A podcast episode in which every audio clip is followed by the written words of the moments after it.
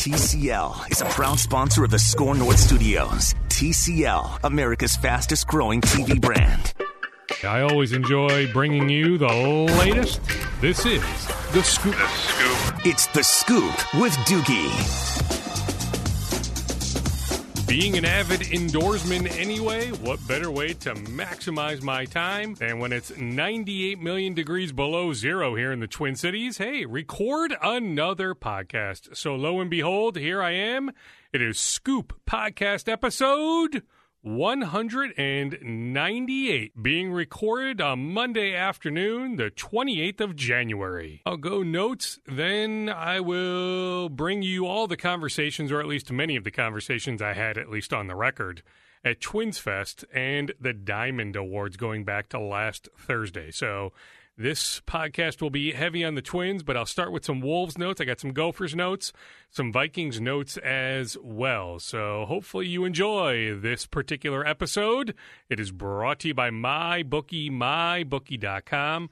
I'll tell you more about MyBookie later in the episode. It's a great week to bet, obviously, right? I mean, think about Sunday, all the proposition bets you can make. Proposition bets galore, or, hey, just the over-under or the point spread itself. So much to look forward to this weekend with the Patriots and Rams. So I'll tell you more about MyBookie in just a bit. But let's start with the Wolves. Like almost always, no particular order. I'll start with an injury update on Robert Covington. It is now, what is it now? It's 22 straight games that the Wolves have been down at least one key contributor, including Covington, going back multiple weeks. I'm told there's still not a definitive timeline for his return when talking about that knee bruise, that right knee bone bruise. So with no definitive timetable, we are still looking at some time.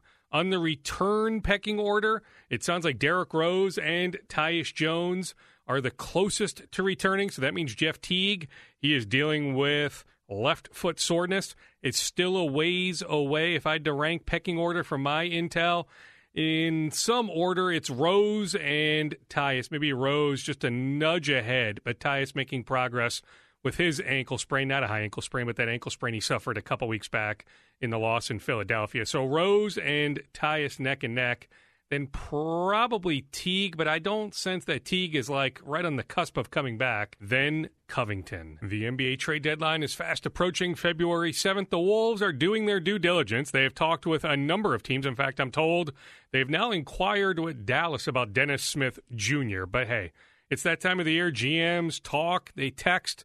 There's a lot of back and forth. Do I sense as I sit here on the afternoon of the 28th of January that the Wolves are close on any trade?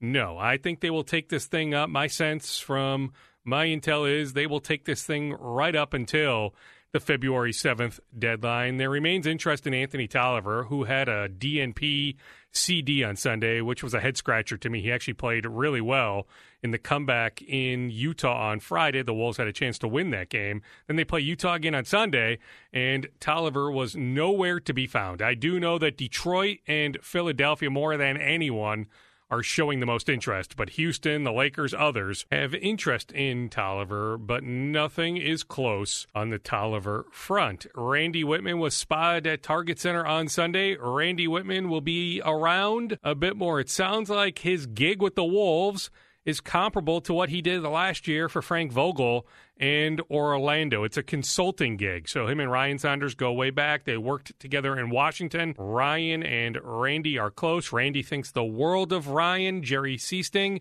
is now on the staff. So Seasting, who's also close with Ryan, is now a full-time assistant coach. But Randy will be involved. The former Wolves head coach, former Cavs head coach, former Washington Wizards head coach. Will the Wolves add anybody on a 10-day? They certainly have gotten a number of calls from agents. They've talked about Cameron Payne. They've talked about Isaiah Cannon, some other guards, but it doesn't sound like anything is on the cusp of happening, but they are going back and forth daily. They do have that opening with the James Nunnally spot, so it would not be surprising at some point if the Wolves add anybody, but at this point it sounds like the Wolves are getting a lot of the calls. A lot of these agents are looking for jobs for their players, not necessarily the Wolves reaching out with interest. As weird as it sounds, being down 3 point guards, it's not like the Wolves are a train wreck at that position. Jared Bayless, who I'm telling you, I wasn't even sure he would play any minutes for the Wolves. Jared Bayless, now he's only 30. I mean, Jared Bayless still has many years to go in this league. He's an unrestricted free agent after the year, so in all likelihood he'll play elsewhere next year. But Jared Bayless has given them good minutes. Then you think about Jared Terrell, who is here, the undrafted free agent they signed out of Rhode Island. He has played well. I'm told the Wolves beat out both the Raptors and the Hawks in the summer for Terrell. Now, they identified him early. That's a good job by the Wolves scouting staff. They brought him in for multiple workouts, got him comfortable at Mayo Clinic Square, so it really wasn't much of a competition after the draft, after he did not get drafted, for the Wolves to sign Terrell. But it looks like, hey, he can be a shot maker. He's a player. I've always said there are more NBA players than jobs available. You think about Alonzo Trier of Arizona, goes undrafted. Now he's a really good player for the New York Knicks. So when looking at this June, I think there's a decent chance Jordan Murphy of the Gophers, one of the great Gophers of all time. You think about his rebounding numbers, just all around, right? All the numbers he's put up in his 4 years. I don't think Jordan Murphy is going to get drafted, but that doesn't mean his NBA dream has to die. He can just look at Trier, he can look at Terrell, he can look at many others. On the Gophers, had a blast at Sunday's game against Iowa. Took the 7-year-old. Drugi had a blast. Man, when both teams are making shots like that, when the Gophers get out in transition, when they're moving the ball like they did, they are a fun team to watch. Daniel Oturu, the freshman center from Creighton-Durham Hall, was out with a shoulder injury, different shoulder from the shoulder injury he had back in like mid to late April, right after Creighton won the state championship. He was at an event in Oregon, one of those Nike events, and he hurt his shoulder, underwent surgery. It's the other shoulder. It is not serious. Now, whether he plays Wednesday night at the barn against Illinois is a bit up in the air. I'm told he hurt his shoulder. It wasn't in the Michigan game.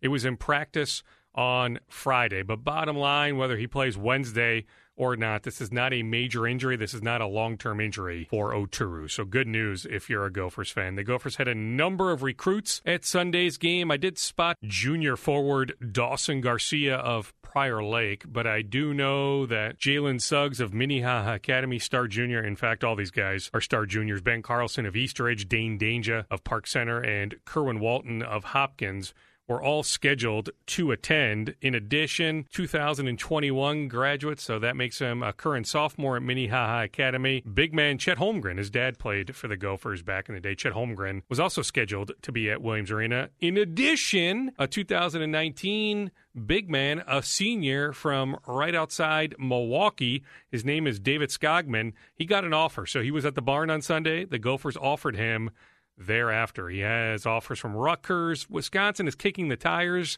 on him. They have not offered him yet. Texas Tech had an offer out to him, but Texas Tech just got a verbal from another big man over the weekend, and he's got some mid-major offers. So the Gophers getting in a little late on Skogman, but hey, based on his offer list, they would have a chance to get him. So they are trying to add to that 2019 recruiting class. Trey Williams is the only recruit on board, but hey, he's having a good year. We had him on the podcast a few months back when he committed to the Gophers. Good kid, well-spoken young man, so hopefully he can help. But yeah, they've swung and missed on a number of recruits, including a number of local guys when it comes to that 2019 class. Matthew Hurt of Rochester John Marshall, one of the best seniors in the country, in all likelihood a lottery pick in the 2020 NBA draft. He was at the game, but he was not there as a recruiting guest. He was there because his older brother Michael plays on the team. So he was in the family and friends section. By the way, it was weird that his brother was the only scholarship player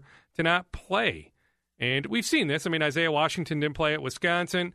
The big man, Matt Stockman, set out a recent game. The game at Michigan, and Stockman was good on Sunday against Iowa. So we've seen this before, but it was a bit odd that Michael Hurt never got off the bench on Sunday against Iowa. I know that has some people scratching their heads. On the NFL, imagine if the Super Bowl was here in town this year compared to last year. There's a cutoff on temperatures, and I was talking to somebody who's good friends with somebody who was on the local Super Bowl committee last year. This person was telling the person I know incredibly well at a breakfast late last week that if the Super Bowl was here this year, the zip line would have been called. All those events on Nicollet Mall with the temperature dipping as low as it will go Tuesday, Wednesday, Thursday, really Monday night into Tuesday, all day Wednesday, then all day Thursday, with it warming up a bit at some point on Friday, then into the weekend. But all this week, all these events, think about all the events last year, all those fun events that were outside Super Bowl week, they all would have been called off. That would have been an epic disaster. On the Vikings, I'm told Rick Dennison is still very much in the mix to coach the offensive line. As for Mobile, the Senior Bowl, I think I mentioned these names last week, but I'll reiterate them now.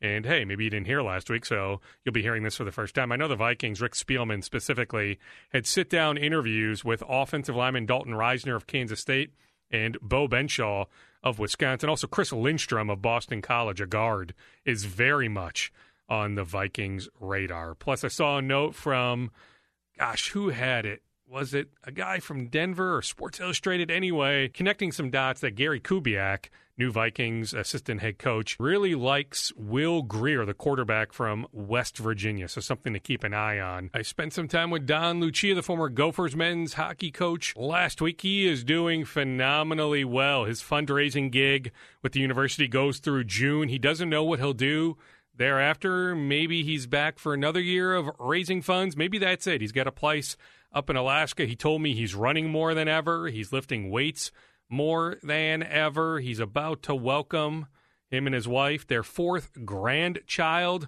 So certainly that keeps him and his wife busy. But he looked like he was on cloud nine, that the coaching wear and tear is now over. He is moving on. He's in his early 60s. He's in phenomenal shape.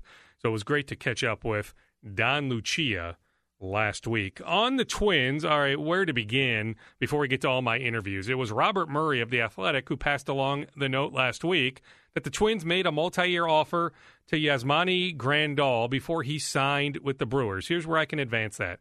I'm told it was for at least $13 million a year. Had another person tell me over the weekend it was actually closer to $15 million a year for at least 3 years. So the Twins offered Grandal pretty good money. Now, it sounds like the Grandal camp really didn't offer much on the return end, saying, hey, we are interested in coming to Minnesota. So talks never became advanced. While the offer was made, Grandal never seriously considered, for whatever reason or reasons, he never seriously considered coming here to Minnesota. But nonetheless, still noteworthy that the Twins made a pretty impressive offer.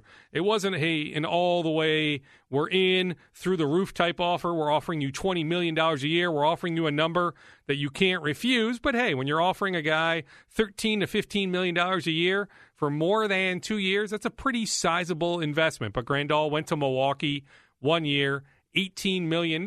So that's a name to remember this time next year when Grandal is a free agent once again and Jason Castro is a free agent. So the Twins absolutely will be in the market for a catcher this time next year. Dan Hayes of The Athletic had the note on Monday afternoon, connecting some dots, connecting the Twins to Craig Kimbrel. It does sound like that there has been dialogue between Kimbrel's agent and the Twins. Now the question is, did the Twins initiate those talks or was it Kimbrel's agent? Because a lot of these agents realize that the Twins have, in theory, money to spend. When you take Joe Mauer and Fernando Rodney and Lance Lynn and Logan Morrison and Brian Dozier and others off the payroll, that you have millions of dollars just sitting there, in theory, if you're willing to have the same payroll as last year. So I do know that a number of agents have been proactive reaching out to the Twins before the Twins reach out to them. So the question is, did Kimbrel's agent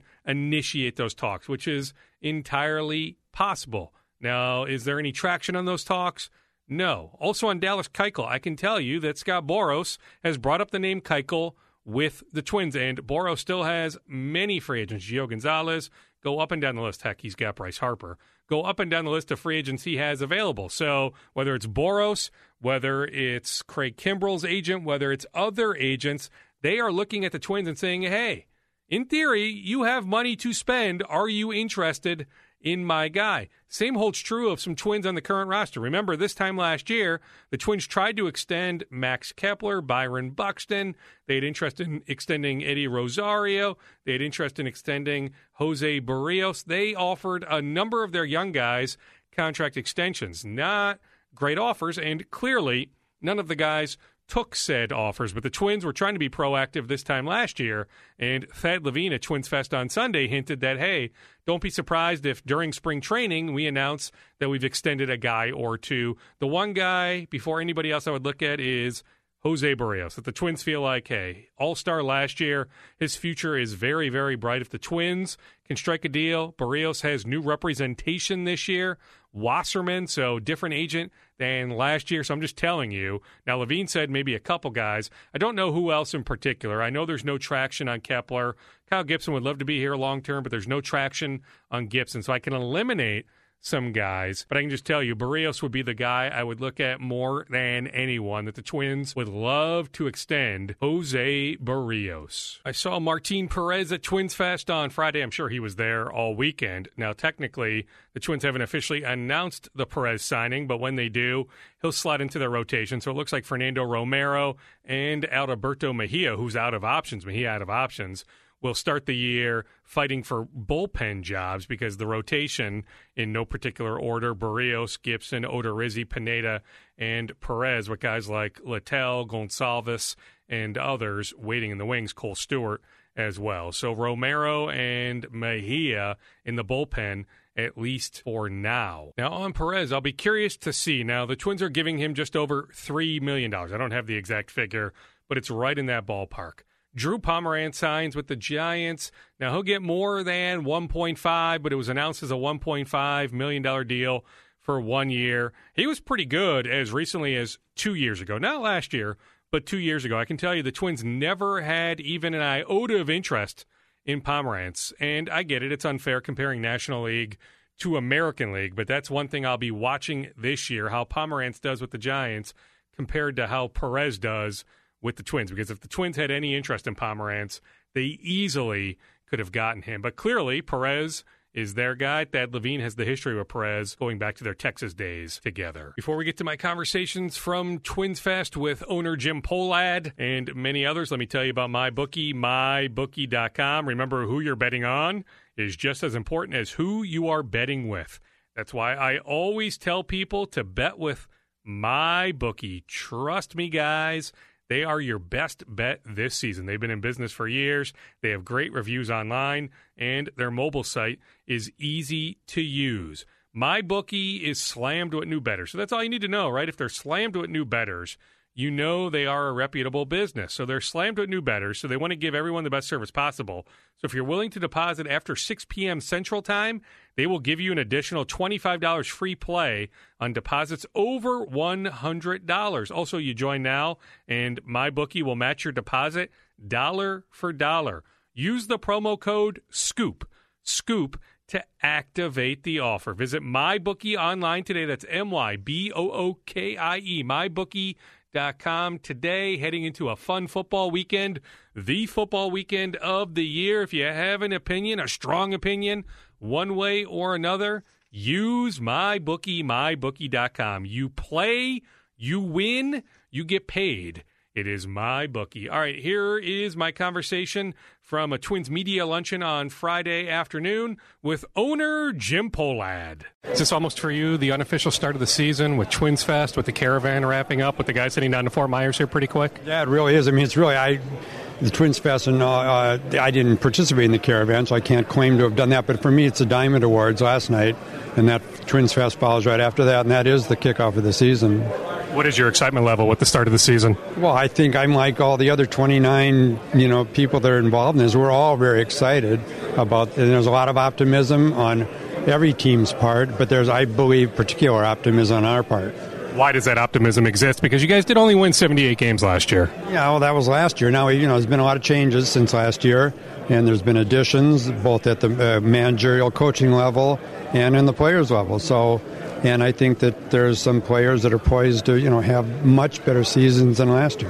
Who are some of those players? I mean, are you talking about in particular maybe Sano and Buxton? Yeah, we know everybody knows who were, the two primary ones that you just mentioned, that's for sure. But there's a lot of other young players. There's Kepler, there's Rosario Polanco. And not that they had bad seasons, but they can do.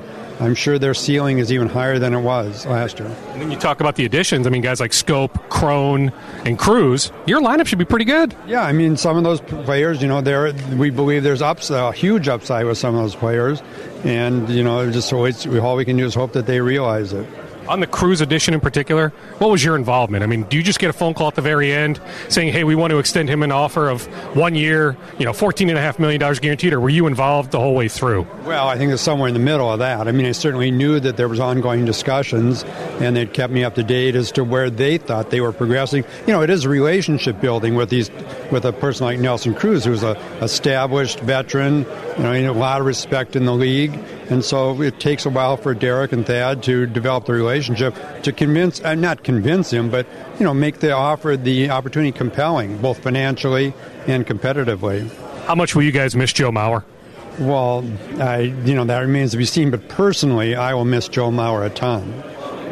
And, I mean, both on the field and off the field, right? For sure. I mean, you think about just on the field, though. I mean, he can still hit. I mean, if he wanted to play another year... You know, you think about the concussion, the last concussion he had in Anaheim in May, but, I mean, that back could still play. I think he could. You know, you could probably make the argument that Joe Nathan could still play, too.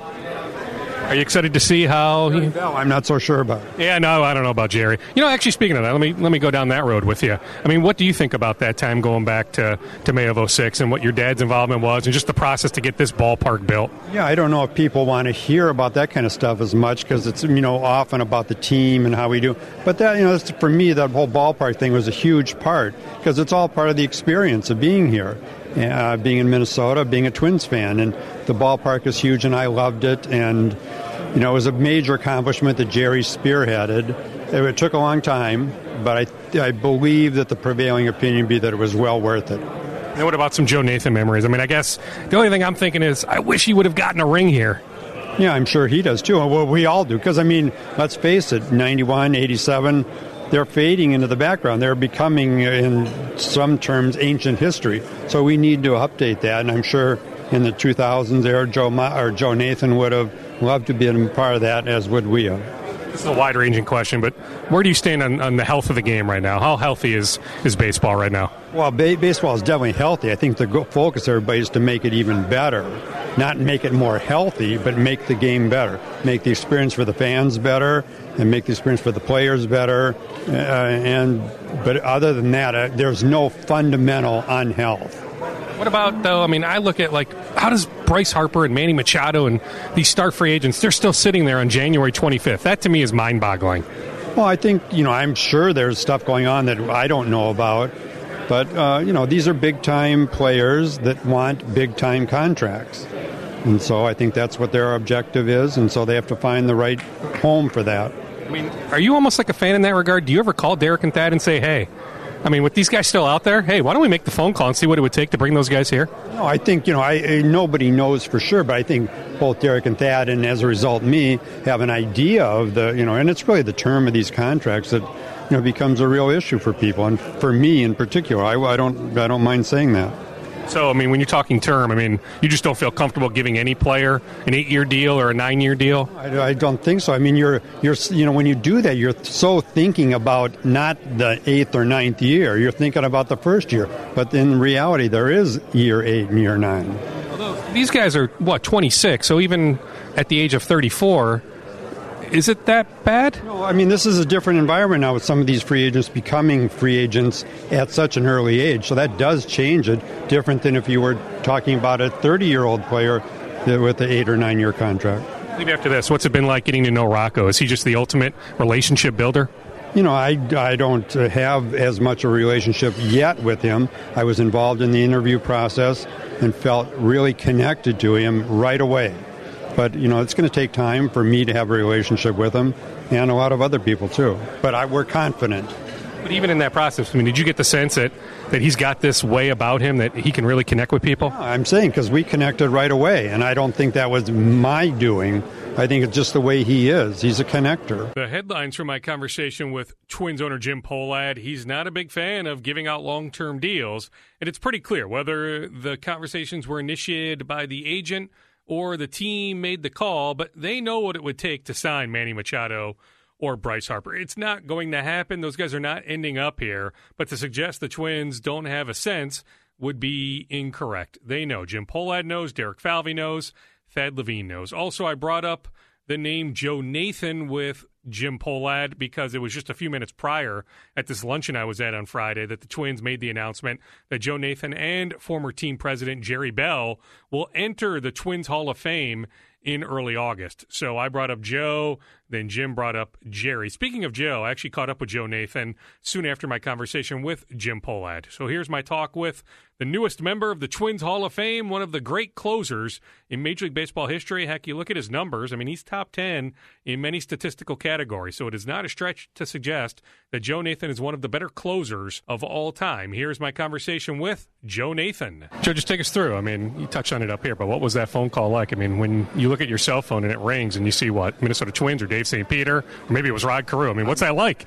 Yeah, I knew Dustin was calling me, and like I said, I thought the conversation was going to be about Joe Mauerday, and we were going to talk about it, maybe go over details. I had no idea what he wanted to talk to me about, but then, then Dave St. Peter's on the phone, and I'm like, man, this is getting stranger and stranger. I don't know what's going on, and then they say, hey, we got another member on the phone, and he'll introduce himself, and once Rod started talking, I knew who it was, and I was like, all right, something's up here, and, then he tells me the news, and first of all, it was just a tremendous honor just to have a conversation with him, and then, he drops the news and say I'm getting put into the Twins Hall of Fame. It was just, to say it was an honor is definitely an understatement. It was way beyond that, and, having a chance to continue to be a part of this organization and the Twins family is the best part of it all. So were you even aware that you were on the ballot, that the Twins Hall of Fame existed? Yeah, because I've been here and have experienced other guys going in before games, and we always try to get out there for those. Whenever we hear somebody's being inducted, we try to get out and be on the rail for them and honor them. So I knew it was I knew there was a Twins Hall of Fame, but I didn't know exactly how many years you had to wait after you retired. I knew I'm coming up on 2 years retired, so I guess that's the eligibility year is about 2 years. I mean, because you had to know, right, numbers-wise, that whenever you were eligible, you were going to get in. You don't ever think you're going to get into a Hall of Fame. I don't think that's ever something we play for. So it's never something that really crosses our mind. It's not like we're out there going, I hope I make the Hall of Fame. When's that phone call going to come? So were the numbers there? I hope. I know Rick Aguilera's in, so I'm excited to join him. And I know he put up fantastic numbers, so I knew comparable with him. So, when the phone call came, I was happy. Is there any regrets? I mean, me personally, I thought some of those teams, the 06 team in particular, yep, right? And you guys it was 3-and-done against the A's after you finished 71-33. But there was a part of me that thought, gosh darn it, you guys should have at least won one playoff series. That was, in all of our minds, that was the one that got away from us. That was the year Johan won the Cy Young, and he might not have been our best left-hander in the rotation at the time. Because Liriano was throwing the ball so well. I think we came into game one with a lot of confidence, and I think we got kicked in the mouth when Zito beat Johan in game one, and I think that really, really deflated us. But then even 09, 10, I mean, was there a thought that somewhere thereafter, even after the 06 disappointment, that maybe you guys could make a run? Yeah, well, I mean, we had a good team, and, we were confident. But we also knew we had challenges. That 09, we talked about that, game 163, probably one of the best games I've been a part of. But at the same time, we had to grind that game out. And a lot of us used pretty much everything we had in that game. Then we had to jump on a bird. I think we got to New York 5 o'clock in the morning, and had to play that next day. So we were hoping that adrenaline would ride us through that series. Unfortunately, we're playing again a Yankee team that was very tough to beat at the time. And what do you recall about your final year here, 11? And was your last appearance, did you go back out and get the dirt? Take us through the dirt story. That was in the Metrodome, our last game at the Metrodome. Okay. I took dirt from there and sprinkled it on the mound here. tried to bring over some magic from the Metrodome and hopefully bring some luck here, for us and for future teams to come. So my last year here was 11, and it was a grind year. It was definitely a year that I learned a lot about myself, struggled.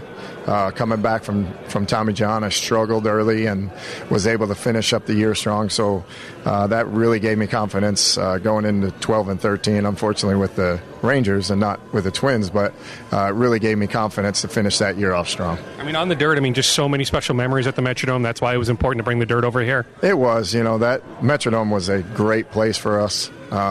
Treated us so well. We played so well there. I think our team just... We fit that mold for that place. And, for us, I was just like, man, I hope I could bring whatever I can into this so we can play just as well.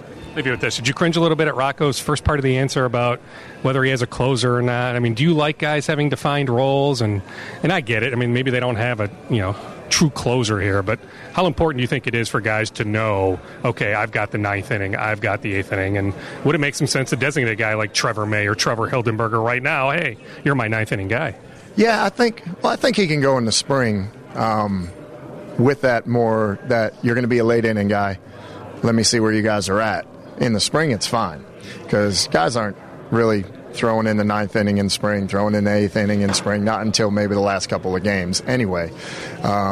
So you could do that then. I think after that, your closers, unless, if you have a setup guy, a closer, stuff like that, for me, I know I did better knowing that I needed to prepare myself and be ready for, at earliest, the eighth inning. Until the playoffs, then everything's out the window. Then you get yourself ready, period.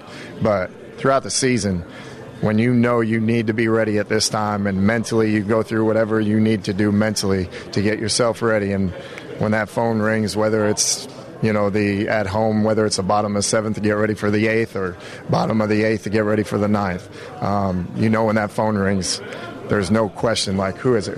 That phone rings, you're getting up, you're getting ready. So for me, that does help.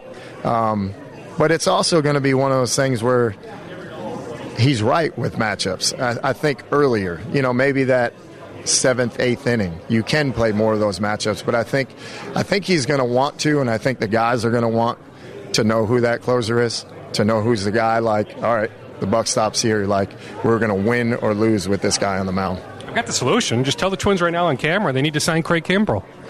Well, I'm ready. Does it surprise you, though, the landscape that a guy like Kimbrel, one of the greatest closers of all time, here on January 25th, Manny Machado, Bryce Harper, that these guys are still available? Yeah, there's I don't know what is going on with, with the markets and stuff like that. I don't even want to dive into it, but, to see, basically our – the three top free agents that are out there right now, and I will put Kimbrel obviously in that mix. For him not to have a job right now and not know where he's going in spring training starting in a couple weeks, 3 weeks, I believe, it's scary for him, because I know for myself when I'm preparing, I'd like to have my where I'm living in spring training, where I got to fly, get my flight, get everything set. So now all I got to worry about is concentrate on working out, get my arm ready, throw my bullpens, get down to spring training, and go. So right now he's probably stressing a little bit. Always a media good guy, Joe Nathan, entering the Twins Hall of Fame in August. We'll get to new pitching coach Wes Johnson. We'll get to C.J. Cron. We'll get to Nick Gordon, brief conversations with Michael Pineda and Fernando Romero. But let's now get to a brief chat I had at the Diamond Awards on Thursday with Max Kepler. Then we'll segue into a conversation with Alex Kirilloff, the Twins minor league player of the year. Could start the season at AA. If he doesn't start at AA, he'll be at AA Pensacola soon enough. And if you're at AA, you're knocking on the doorstep of being in the major. So Alex Kirilloff, maybe more so 2020, but Alex Kirilloff is on a path to join the Twins at some point in the foreseeable future. But let's start with Max Kepler, Twins starting right fielder. Even though it's about 98 below outside, you excited to be in town? Is this sort of the unofficial start of the 2019 season in some ways? Yeah, so to say. I mean, we have a couple weeks left, and there's still some stuff to work on for sure, away from, the season. But, yeah, we're here. We're in Minnesota. My hands go numb 10 seconds into going outside, which is crazy. But, yeah, I'm embracing it all and happy to see, familiar faces and meet new people. Is the award you're getting tonight for, best defensive player? Yeah, best defensive player. It's a big one. I mean, that's something I've always focused on, in my career. Defense has to be down. And, yeah, I guess it's paid off for 1 year, but, got to keep it rolling. So, how will you keep it rolling on the offensive side? There's always stuff to work on hitting-wise. For me, especially, it's more of the mental aspect of hitting. I worked on some stuff, tinkered with my swing last year, on launch angle and all that, and got some results, that I wouldn't say I was completely satisfied with. But, the mechanics are there. It's just, mentally knowing what to do and having a plan in each at bat. And, yeah, actually, executing and just sticking with it throughout the whole season, Even when you're going through some slumps and stuff, you just got to stick with it and not doubt and, okay, I have to try something new now because this isn't working. So, yeah, just sticking with it and being confident in yourself. Is the tinkering ongoing, or are you done tinkering with your swing? The tinkering is done in the off-season. During the season, it's mainly just, keeping myself positive, my teammates in good vibes and good spirits. And, yeah, tinkering and mechanics is usually left in the off-season. How well have you gotten to know Rocco Baldelli? Not too well yet, but I'm eager to talk to him during this Twins Fest and, yeah, spring training. I mean, and there's, always when, there's a new manager, I would think that there's got to be this, renewed energy level. Yeah, I am very intrigued, to see, what the whole team has to offer, this year, as a collective unit. But, yeah, we have a great guy leading it. I spoke to him briefly. We're busy out here right now, but I think, it's going to be a whole new look for the better this year. I mean, do you have a sense, and there still might be some roster tinkering, but do you have a sense that the roster that you guys currently have can be more like the roster we saw that went to the playoffs a couple years ago versus the team that, and not that 78's bad, but that only won 78 games last year? Yeah, I mean, I believe every year we have a chance. That might be a cliche answer, but yeah, this year's looking really good. If we can all stay healthy, positive, and, keep each other strong, and like I said, in good spirits, we have a really good chance. Yeah, we just got to start on the right foot. You excited to see some of the additions on the offensive side, whether it's Scope, Cruz, and Crone? Yeah, I mean, the lineup looks healthy. It's stacked for sure, and I'm sure the pitchers will do a good job too. What's it like? I mean, I just got done talking to Alex Kirilloff. When you think about Alex, you think about Larnick, you think about Rooker. There's some guys that play the corner outfield in the system they're trying to climb the ladder. They're trying to take your job. Well, that's the name of the game, It's a business, and I root for all of them, That was me back in the day too. And all you can do is really go day to day, put in your work, and make the most out of it. But I'm happy he had a really good season, and I wish the best for him. Were you happy with the arbitration process, that you don't have to go to some arbitration hearing here in a couple weeks? Yeah, very happy. And happy for my fellow teammates that also got that done and dealt with. But, yeah, that's just a little part of baseball, What happens on the field is what really matters. So I also caught up with Alex Kirilloff at the Diamond Awards on Thursday. Is this your first Twins Fest, or were you here a couple years ago for one? I was here last year, and last year was my first Twins Fest, so we're happy to be back. Yeah, I mean, what's the excitement level? And you even get an award tonight. We're ecstatic. We loved the event last year, and I wasn't doing the Diamond Awards last year, so we're excited for the award and what the night holds. So hopefully it goes good. We're happy to be here. What do fans most often tell you when you run into fans in person? What do they oftentimes tell you? They just say that usually they're, happy to see me play, and they like the way that I play, which is extremely flattering to me. And as a player, I just try to give it my all every single night. And I leave it up to the fans to decide whether they like that or not. But it's my goal in mind to give it my all. So I just try to do my best. How do you one up all the success you had last year? I don't try to one up it. I just look at this year as that I had growth, and I try to do the same for next year. Just try to continue to grow and learn, and to better myself as a person, player, and wherever that takes me. If I do grow, usually I'm pretty happy about that. You have a sense yet whether you start at Double A or you start back in Fort Myers? Not completely. I hope I start, at the next level, but that's not up to me. So we'll find out at the end of spring training to see where I go. Have you been grinding pretty good? Did I see some pictures in the last few days? You down in Fort Myers with Royce Lewis and some of the guys? Yeah, we had a strength camp last week, and come around November, I really started to kick up my training again, and I love it. I love the process of getting better and get ready for the next season. So we're really excited about it. When you say get better, I mean, can you get better? Where do you need to get better?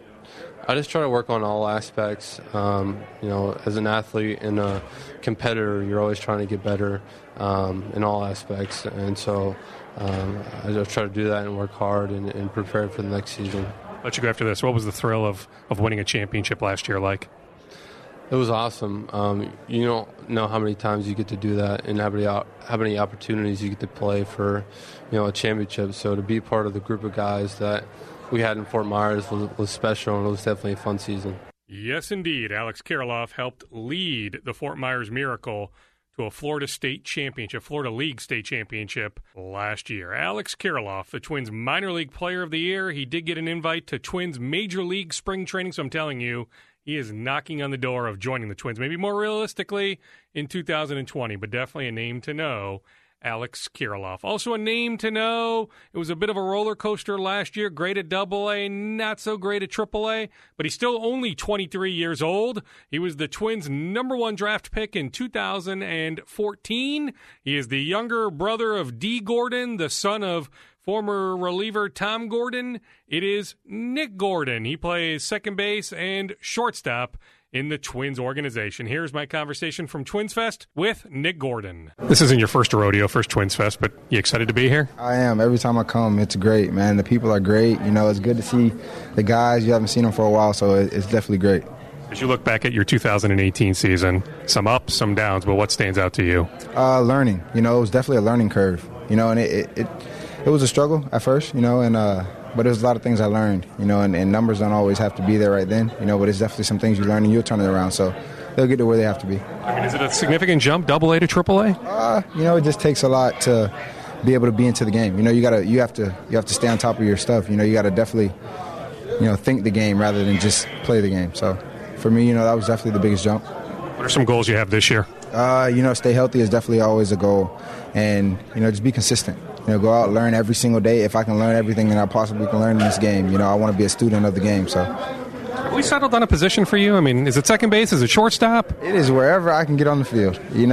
For me, man, I just want to help the team win. So wherever I'm needed is where I'll be. So, I mean, are you most comfortable though? Is it a stretch to say shortstop? I mean, that's just your bread and butter. I've always played shortstop. Definitely I've always played shortstop, but playing second base, if you can play shortstop, you can play second base. So, it's about being athletic. It's about trusting yourself and, knowing that you can play the position. So, is the idea you'll start at AAA and hopefully you get off to a great start, and is the goal, I mean, maybe midsummer you're up here? Oh, I'm not exactly sure of any timelines or anything like that, but it's definitely, for me, going in and working hard, and like you said, getting off to a great start, and from there on, it's kind of out of my control, and all I can do is play the game, and that's exactly what I want to do. I'm excited to get back out there and get on the field. So, some people forget how young you still are, that you were taken out of high school because you were taken so high. A lot of people are like, Nick Gordon should already be in the majors, but I think some people forget how young you are. I guess people have their opinions, but that's what we live for. We're professional athletes. People are going to say what they have to say, and the pressure's on. But that's what you live for. That's what you signed up for. And, young or not, once you get here, everybody's the same. So, to me, age isn't really a number. It isn't something that I'm too young to be. No, not necessarily. For me, it's about when you're ready to be there, you'll be there. So, what are some things you've been working on with Dad, with your brother, with others this offseason? Getting stronger, of course. But, finding myself, finding my game, being more consistent with the things I do well. So. And what about D in particular? I mean, how much do you lean on him for advice? A lot. He's one of the best in the game. It's kind of hard not to, pick his brain. And for him to, you know, give me the information that he does, you know, I'm already thankful is enough. So, you know, that's my definitely my big brother. Love him to death, you know. And it's crazy because we have a lot of conversations about baseball, but, you know, it's about other things as well because that is my brother at the end of the day. So, you know, but when it comes down to it, I can always go to him about anything. And same with Dad. Oh, yeah. Talk to him every single day, both of them. So we go from a player who will begin the year at AAA to a player who will begin the year on the Twins' 25-man roster. He will be in the Twins' opening day rotation. He missed all of last year, dealing with multiple injuries, including Tommy John surgery. He is Michael Pineda. Here's my chat with Michael Pineda. How excited are you to be here in town this weekend? Yeah, no, I'm very excited. So this year, my second year, so coming to the Twin Fest, so I'm very excited to be here. How are things health-wise? Excuse me? How are things with your health? Well, I'm very unhealthy right now, and yeah, I'm ready for compete and be good. I mean, are you excited just to get out there after missing all of last year? Yeah. I'm very excited for this season coming. And yeah, I've been working hard the last season, and this year is the year. So I'm ready to go. I mean, was it just a crazy year last year coming back from the Tommy John and then the knee injury? Yeah, you know, it's very tough for me. And last year I've been working hard for the whole process for Tommy John. And everything is good in September, so, and then happened a little thing with my knee, so, you know, they feel bad for me, but everything's in the past right now. So right now I feel great and healthy for compete, and I'm happy for that. What makes you good when you're going strong? When we think about some of your good years with the Yankees, you know, way back with the Seattle Mariners, when you're on your game, what is working well? Well, it's hard to tell you because when you have the good game, so everything is working good, you know. But, you know, like for me, I'm always thinking like learn something new every day for make me better in the game. So this is what I'm looking for right now. So try to learn something for this season, you know, for doing everything I can and help my team the winner. What's your velocity at right now? Do you know what your velocity is right now? Well, I'm not checking my velocity right now, but last year I'm pitching a couple games for my reassignment, and I'm hit 95, so I'm happy for that. So this week training, so hopefully have more. What do you know about your new pitching coach, Wes Johnson? Well, I don't really know him. But I had a chance for talking a little bit with him already, and he see me play catch a couple times, and I really like him, and he cool guy, and I like it. I'm talking to him a couple times, so we good. This is we're gonna have a good relationship with him. We need it, you know. He's my pitching coach.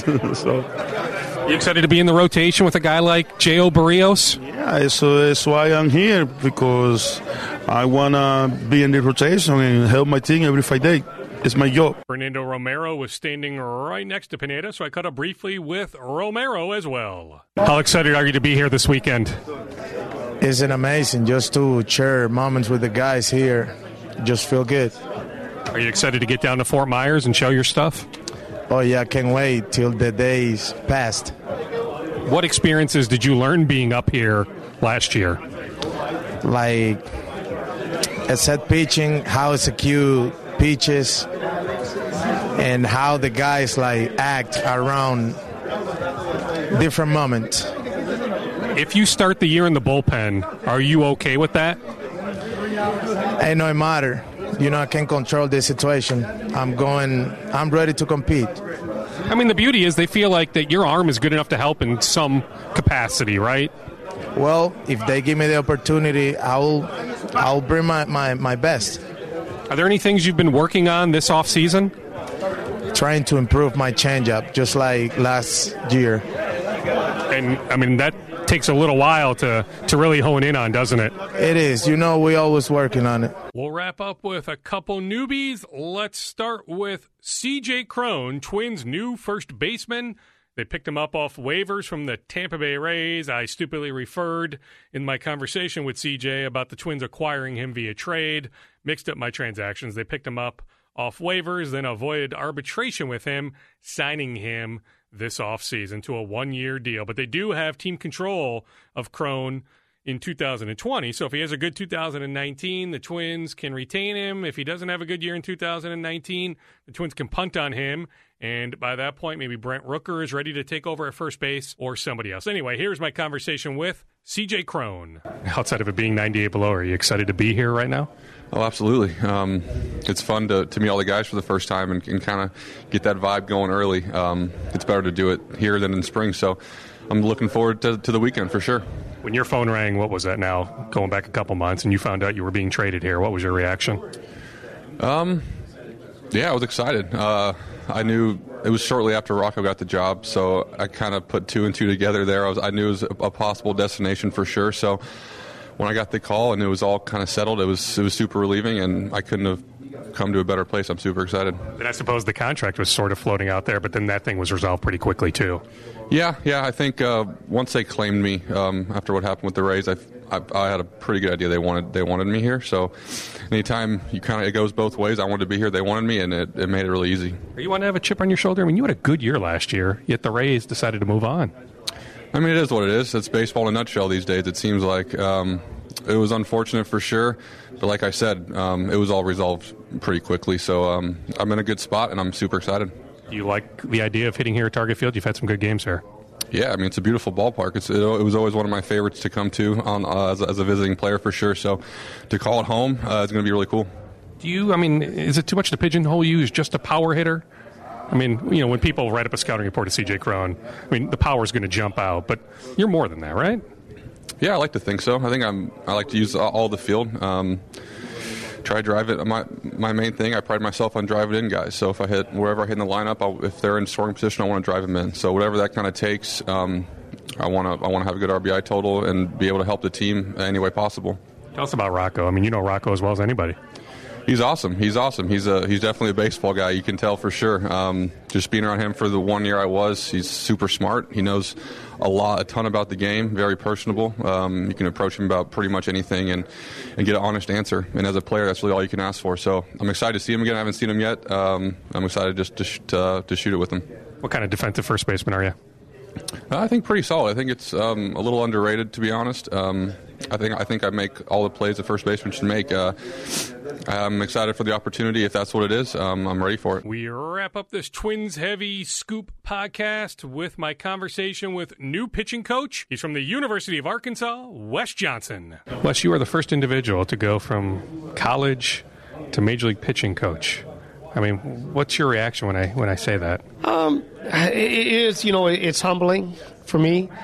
I look back at my career and where I've been and all the people who have influenced me and, helped me develop as not only a person but as a coach. It's very, very humbling. And then, I can't say enough about Derek and Thad and opportunity they've given me here and, the vision that they have for where the Twins need to, where they think Twins need to be. And then I think this decision was, for me, making this jump was a big part of it was Rocco, too. Very calming. Really interested in all the things I do and wants those as well. And so I think that helped as well. When you say things you do, expound on that. What are those things that you do? Rocco's a lot the same way as well. We're not conventional. So we teach off of data and analytics, but we also have a feel to understand that there's still a little bit of subjectiveness to this game. With that being said, that makes it easier when your manager and your front office and everybody's in line with what you're doing. It makes this jump, for me, like I say, a lot easier. How about those people that influenced you? You said that there's a number of people that have influenced you. Who are some of those people? Oh, my gosh. Guys, I could talk a long time about that. Brent Strom is one of the coaches with Houston Astros, pitching coach there, who's been a big influence on me. I think about just the head coaches I've worked for. I mean, Dave Van Horn at Arkansas and John Cohen at Mississippi State, Dan Hefner at Dallas Baptist University, all of those guys. A guy named Alan Gumm. A lot of people don't know about Alan, or maybe they do. He's at Central Arkansas. Big influence in my career, but those people have been huge for me. As you've started to study the Twins pitchers, what stands out to you? I'm really excited about where we're at. I think we got some guys who are hungry. Jeremy Hefner, our bullpen coach, and myself have been flying around seeing guys since I got the job and watching them throw and throwing with them. And I guess the thing that's exciting about this staff right now, is I'm getting to know them, is they are hungry. And we got some guys who I think are out to prove some things, and that's always a good place to be. Who have you seen? I mean, we talking Barrios, Gibson? Jake Odorizzi, so we'll go with that. Big Mike Pineda, I've spent some time with Big Mike. Blake Parker, another guy we just signed. Matt McGill, Steven Gonzalez. I'm missing one or two. Tyler Duffy. They're slipping my mind right now as fast as I can. Yeah, I mean, so you've been going all across the country here then. Coach Hefner, or Jeremy Hefner, and I have been going around seeing these guys, and yeah, so it's been good. Is this about the time of the year when guys are starting to ramp up? Yeah, most of these guys, so when we started, let's take Matt McGill was the first guy we saw. It was his first bullpen. The guys that we've just now, as we continue to see them more and more, they're getting 2 to 3 bullpens under their belt. Obviously not up to full speed, but getting down that mound. The guys are starting to ramp up because, as everybody knows, we pitchers and catchers report the 13th. We got a split squad doubleheader the first day, so they're going to have to be ready. Are there some philosophies that you buy into from a pitching coach standpoint? Like, are there certain things that are quantifiable to us as we watch Twins pitchers February, March, April, May, June? Oh, absolutely. For me, everything's about momentum for our guys. So I want our guys to be very athletic in their delivery, if that's the kind of things you're asking me, with a lot of momentum. I want them to be athletic, and I want them to be fearless out there. So those, I think, are some things that you'll see that we'll do really well. You like the depth. I mean, I'm just thinking about the AAA rotation. I mean, you're going to have 3, 4, 5 guys at AAA that could easily be in your Major League rotation. Yeah, and, I think that was important when Jeremy Hefner and I went around. That's why I wanted to go see a Cole Stewart and a Steven Gonsalves, who could potentially be our future, right? When you really look at things on paper. Now, they got to go out and do it. But, no, our depth is something that can get you really excited. It's going to be tough to make this club. New Twins pitching coach Wes Johnson. One other note that just came into my cell phone, Chris Nunn, who pitched partly with the Saints last year, then got picked up by the Astros organization. There was a viral video that was floating out there the last week and a half, of him throwing 99 miles per hour. Anyway, the Twins offered him a minor league deal, but he told them no. He turned down some other opportunities, and he signs a minor league deal with the Texas Rangers. But the Twins had interest in the former St. Paul Saint, Chris Nunn, a lefty who recently threw 99 miles per hour. All right, that does it for Scoop Podcast episode 198. Always appreciate you listening. Hi, this is Danny LaRue of the Real GM Radio Podcast. And while the NBA season is still pretty new, there are some interesting storylines going on. And for me, one of them is, let's call it a shift in expectations, because there are a couple teams that we expected to be not necessarily pushing the accelerator in the early going in the season, maybe seeing Victor Wembanyama and Scoot Henderson, this purportedly strong 2023 draft class, and going, hey, we could be a part of that. And that would be the Utah Jazz and the San Antonio Spurs. Both teams are over 500 with some nice wins. And this isn't fluky. They're playing well so far. And so we will see how they build on this, how they react to it. Do they keep pushing, see if it can keep going, or do they change directions through trades and everything else? So that'll be something to watch in this year where the draft class is strong and these teams have incentives going in both directions. Hi, this is Danny LaRue from the Real GM Radio Podcast. BetOnline.net is your number one source for betting football and the start of the new basketball season. Find all the latest player developments, matchups, news, in-depth analysis, and live betting and up-to-the-minute scores for every sport out there. Can check in on your favorite games and events, including the baseball playoffs, start of the hockey season, MMA, boxing, and golf, plus sports podcasts. So head to the website today or use your mobile device to learn more at BetOnline, where the game starts.